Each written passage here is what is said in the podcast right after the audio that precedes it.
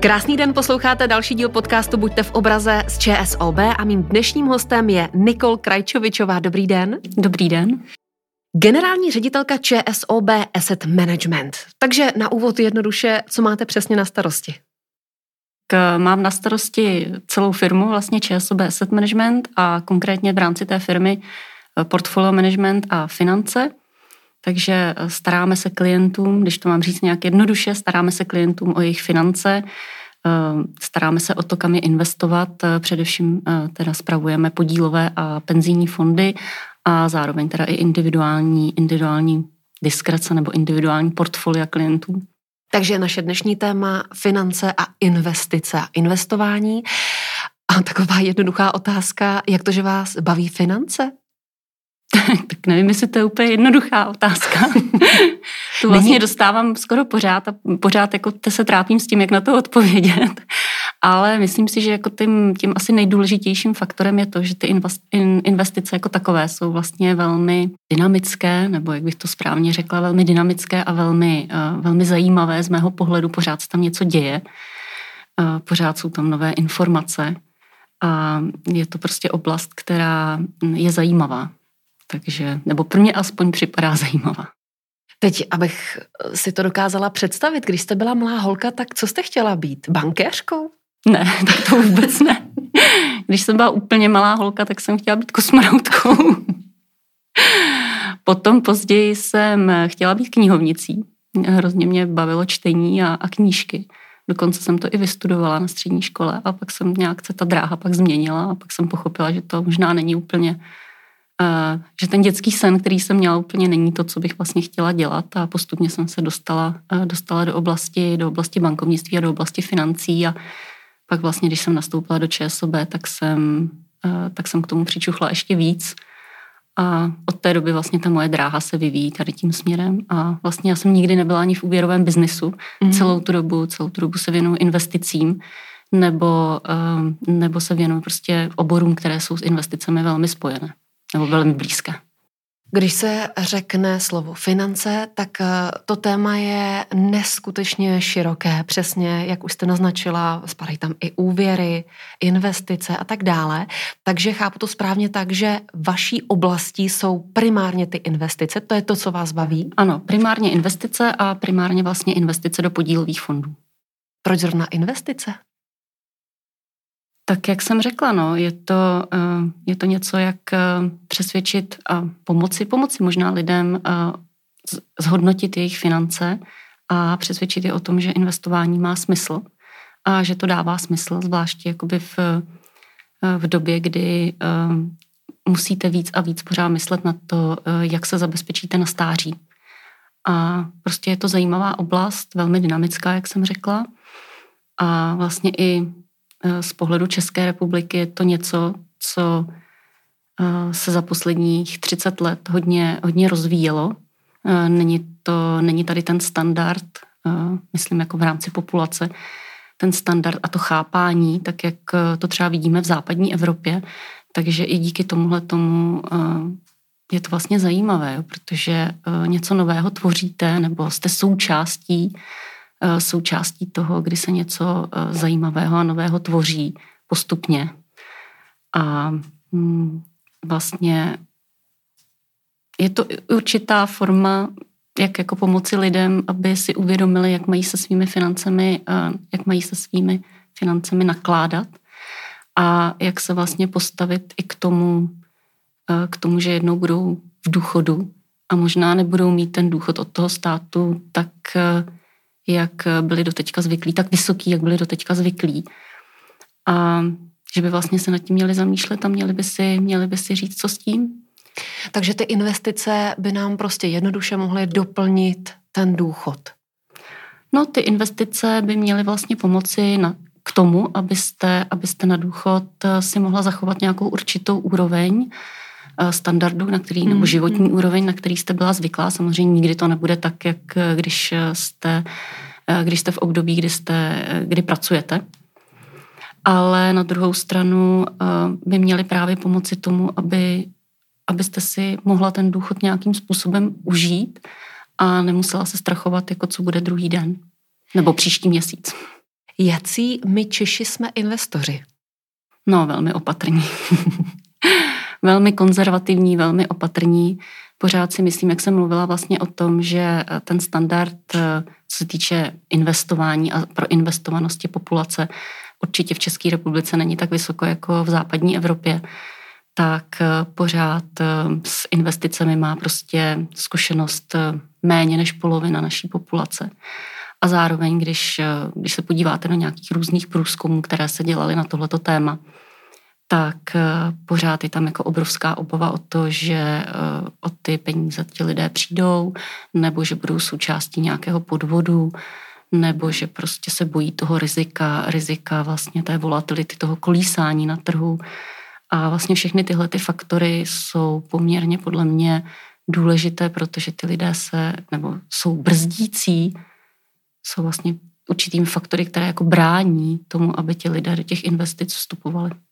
Na druhou stranu, když investuji skrze banku, tak tam určitá záruka je. No právě záleží na tom, jaké typy investici vyberete a hlavně koho si vyberete jako partnera. Eh, já souhlasím s vámi, že je spoustu investic, které eh, dneska už jsou regulované a jsou pod určitým dohledem. Když si vyberete samozřejmě vždycky eh, se může najít, že natrefíte na nějakého partnera, který není důvěryhodný, takže základ je prostě vybírat si důvěryhodné partnery, prověřené, kteří jsou kteří jsou regulovaní nebo jsou pod nějakým dohledem. To si myslím, že je jako určitě správná cesta. Eh, určitě je potřeba si prověřovat eh, všechny, eh, všechny kontakty, které, nebo prostě prověřovat si přes různé kontakty. Teď nemluvím jenom o bankách, ale obecně.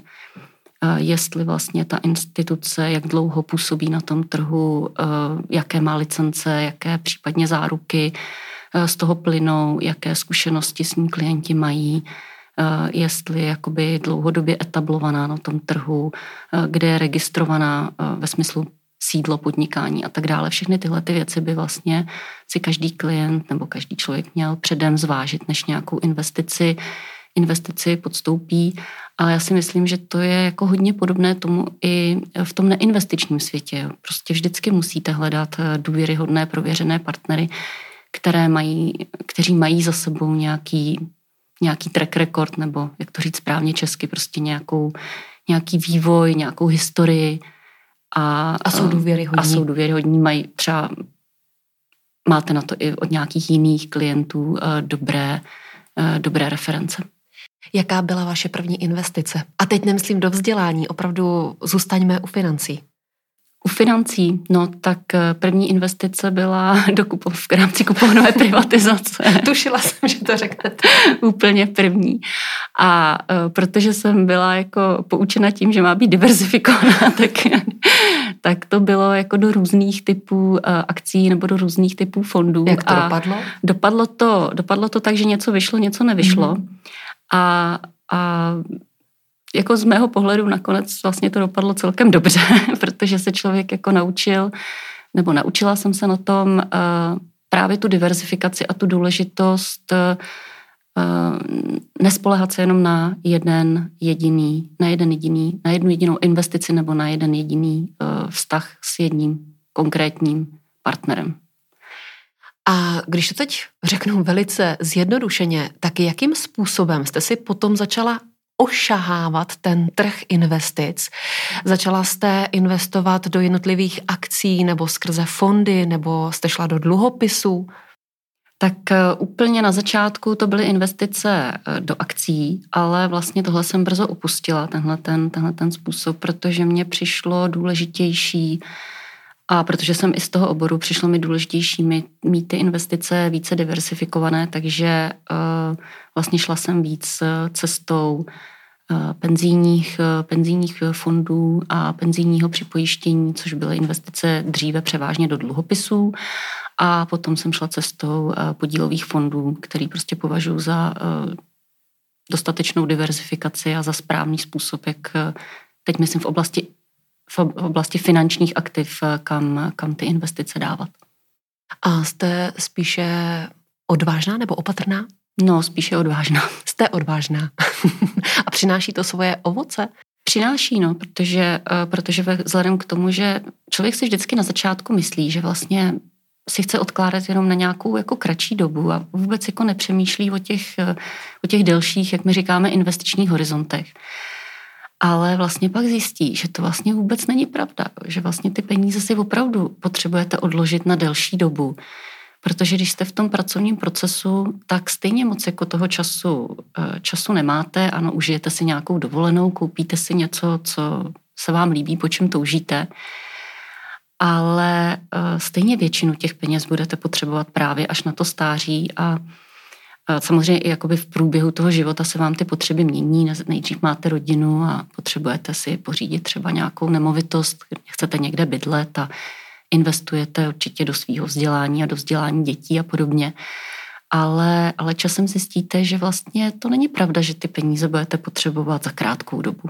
Vy vlastně opravdu budete potřebovat primárně až na ten důchod nebo tu velkou část těch peněz. A zjistíte, že ten investiční horizont je delší, než jste si na začátku, eh, na začátku mysleli. A hlavně zjistíte, že vlastně po té delší době, pokud máte tu zkušenost, a já teď mluvím opravdu o době víc než pět let, sedm, deset a víc let, víc než deset let, tak zjistíte, že vlastně ty investice dávají smysl a že vám jako přinesly a přinesou ten výnos, který očekáváte a že je jako velmi krátkozraké se na to dívat jako z roku na rok. Jo, samozřejmě musíte mít nějakou finanční rezervu, potřebujete vždycky mít nějaké takzvaně krátké peníze nebo prostě peníze na, na zavolanou, když to tak jako řeknu hezky. Takovou tu vatu prostě. Přesně, přesně. Ale, ale uh, z pohledu těch investic uh, je opravdu potřeba se na to dívat uh, v tom delším horizontu, což já říkám je opravdu nejméně těch pět let, ale spíš deset let a více. A tam teprve jakoby oceníte tu přidanou hodnotu. Zvlášť v této době, kdy ty akcie šly hodně dolů, tak teď rozhodně nebyla ta správná doba na to ty peníze začít vytahovat. To určitě, to určitě. Já jsem tohle to už říkala i vlastně, nebo říkám to pořád, říkala jsem to v některých rozhovorech, nebo případně říkám to pořád. Eh, hlavně jakoby důležité prostě nepanikařit. Jo. A vyzkoušet si a ono je to samozřejmě těžké. Z začátku uh, ono to bolí. Jo, prostě bolí to, když nějaký peníze ztratíte a proto hlavně z začátku je vlastně lepší začít klidně s nějakou menší částkou a investovat postupně po menších částkách měsíčně a hlavně jako nepanikařit ve chvíli, kdy, kdy ty trhy jdou dolů. To je prostě standardní, uh, standardní znak, standardní parametr akciových trhů, že kolísají a občas jsou nahoře, občas jsou dole, takhle je to i v tom životě, že jo, to se tak i říkalo v jedné v jedný písničce se to trošku zpívalo. A tohle to si člověk musí uvědomit a vlastně spíš se musí dívat na ty příležitosti a říkat si, aha, tak teď, když teda ty trhy šly dolů, není to náhodou příležitost. A my vlastně takhle fungujeme, fungujeme i v tom standardním životě, akorát to nějak jako neumíme do těch investic vždycky dobře promítnout. Už jsme si taky zvykli na to, že, že eh, ostatní prostě produkty mají občas nižší hodnotu, občas vyšší, ale když se vlastně na to podíváte v tom, eh, v tom dlouhodobém pohledu, tak ta většinou, většinou, ta hodnota těch produktů v čase roste.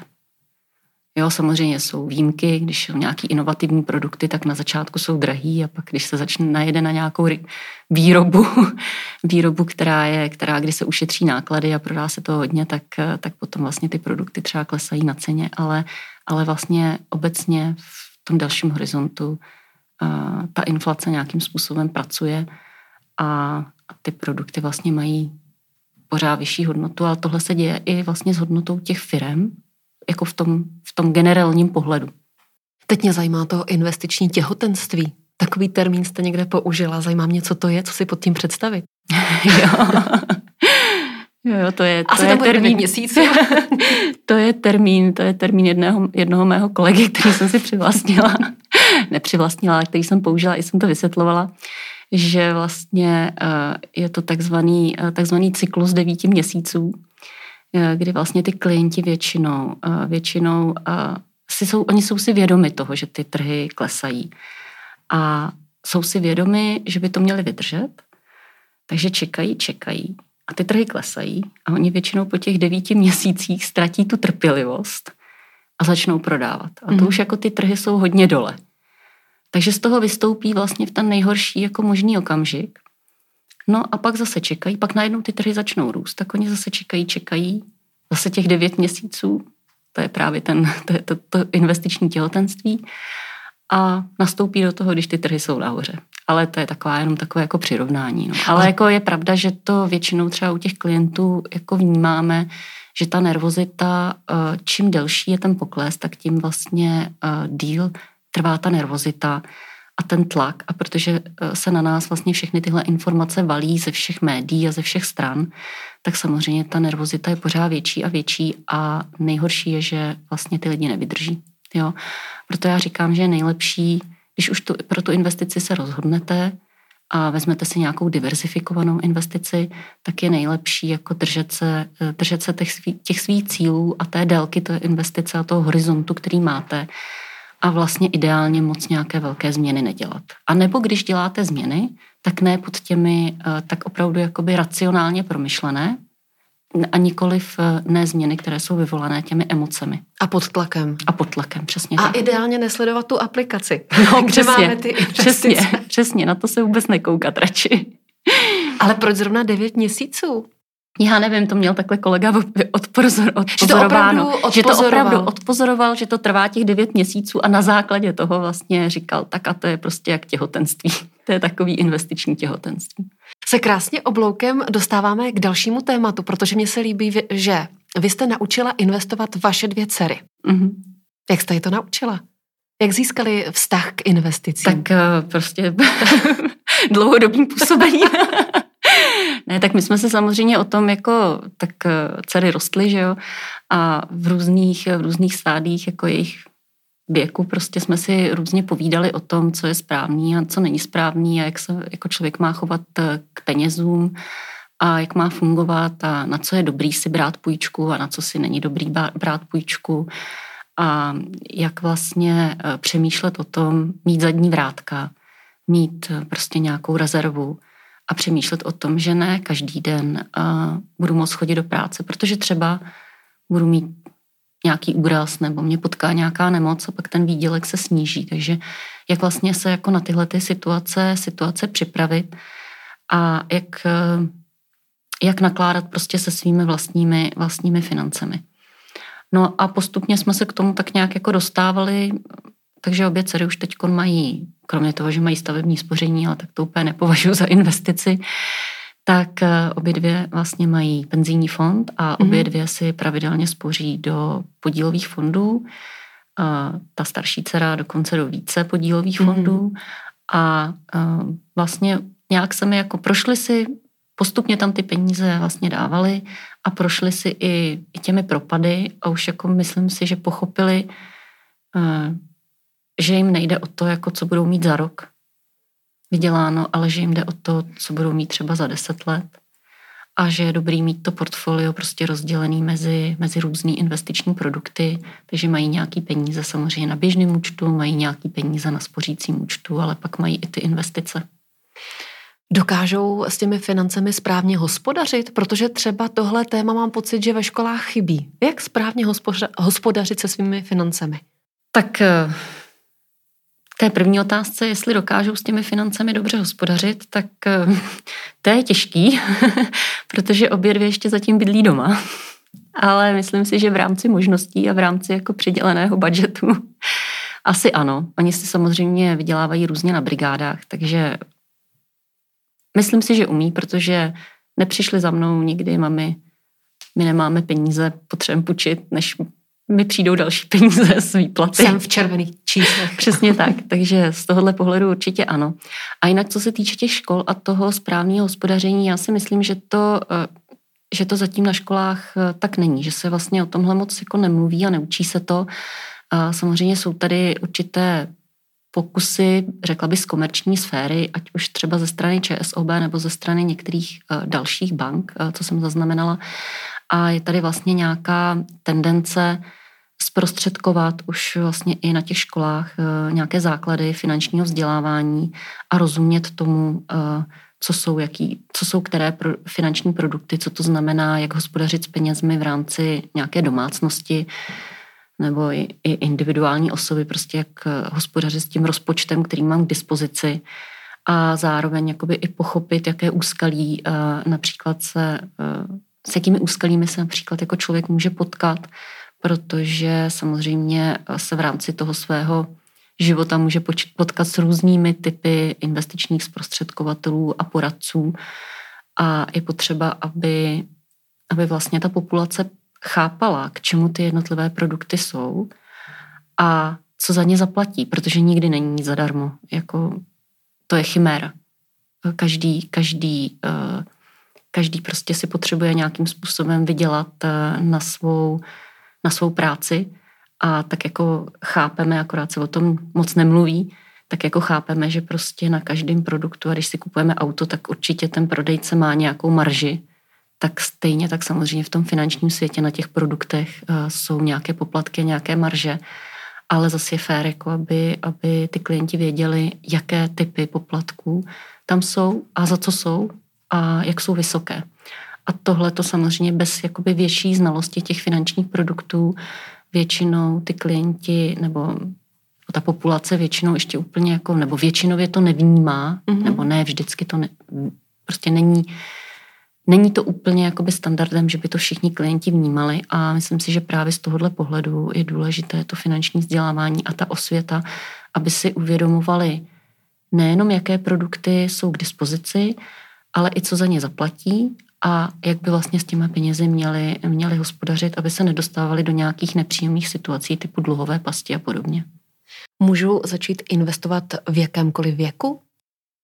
Můžete začít investovat v jakémkoliv věku, protože za vás můžou investovat vlastně i vaše rodiče a e, vím, že spoustu, e, spoustu finančních domů nabízí e, různé množství produktů nebo různé produkty, které vlastně jsou určené i dětem. A jinak samozřejmě investici jako takovou, investici jako takovou třeba do podílových fondů, tak to můžete, to můžete vlastně dělat až ve chvíli, kdy, kdy jste jako klient uznán tou bankou. Jo. Říkám, u penzijních fondů je možné, je možné vlastně založit penzijní, penzijní spoření už pro, pro děti. U těch podílových fondů je to většinou, je to většinou až s tou plnoletostí no, spojené. Záleží, jak to, která, jak to který finanční dům má vlastně nastavené. A co naopak třeba nějaký starší posluchač, aby si neřekl, hm, já už investovat nebudu, to nemá smysl. No tak zase jako, hm, no je to otázka, že jo, co to znamená starší posluchač, od jakého věku to bereme, ale eh, já si myslím, že a, a taky záleží na té finanční situaci, je to samozřejmě velmi jako individuální, jo. Ale tak třeba prostě nějaký starší posluchač chce třeba naspořit na, skrze investice nějakou částku svému vnoučeti na vzdělání nebo na něco jiného, tak to je taky určitě možnost. Takže já bych to úplně jako nezavrhovala, ale říkám, záleží vždycky na individuální situaci uh, každého toho člověka, jaké má možnosti. A také, jaká je ta cílová částka, jakou to si taky, představuju. To taky, ale jako vlastně s tou cílovou částkou uh, v rámci v rámci těch investic jako nemusíte úplně tak operovat, protože investovat se dá v podstatě od 500 korun měsíčně. No. Takže, takže záleží spíš na těch cílech a na té momentální situaci každého toho člověka, uh, co chce dosáhnout a jakou jaký má nějaký ten investiční horizont. Máte na závěr nějaký tip, co třeba vám v rámci investování zafungovalo? Tak já už jsem to říkala, no. Já si myslím, že ta pravidelná investice je asi to, asi to nejlepší. Eh, co se týče typu, tak eh, my máme takový inovativnější produkt, který mu říkáme ČSOB drobné, mm-hmm.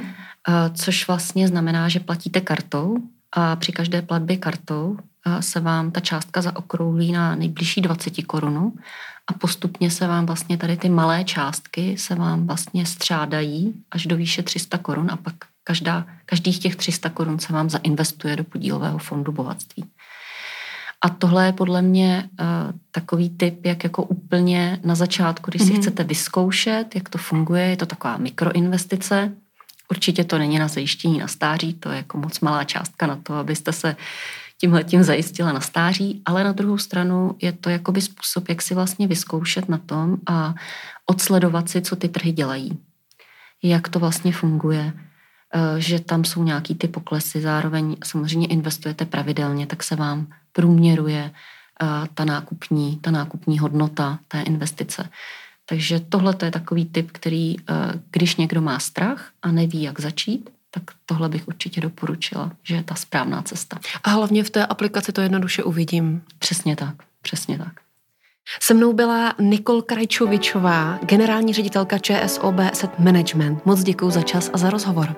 Děkuji taky a zdravím všechny posluchače.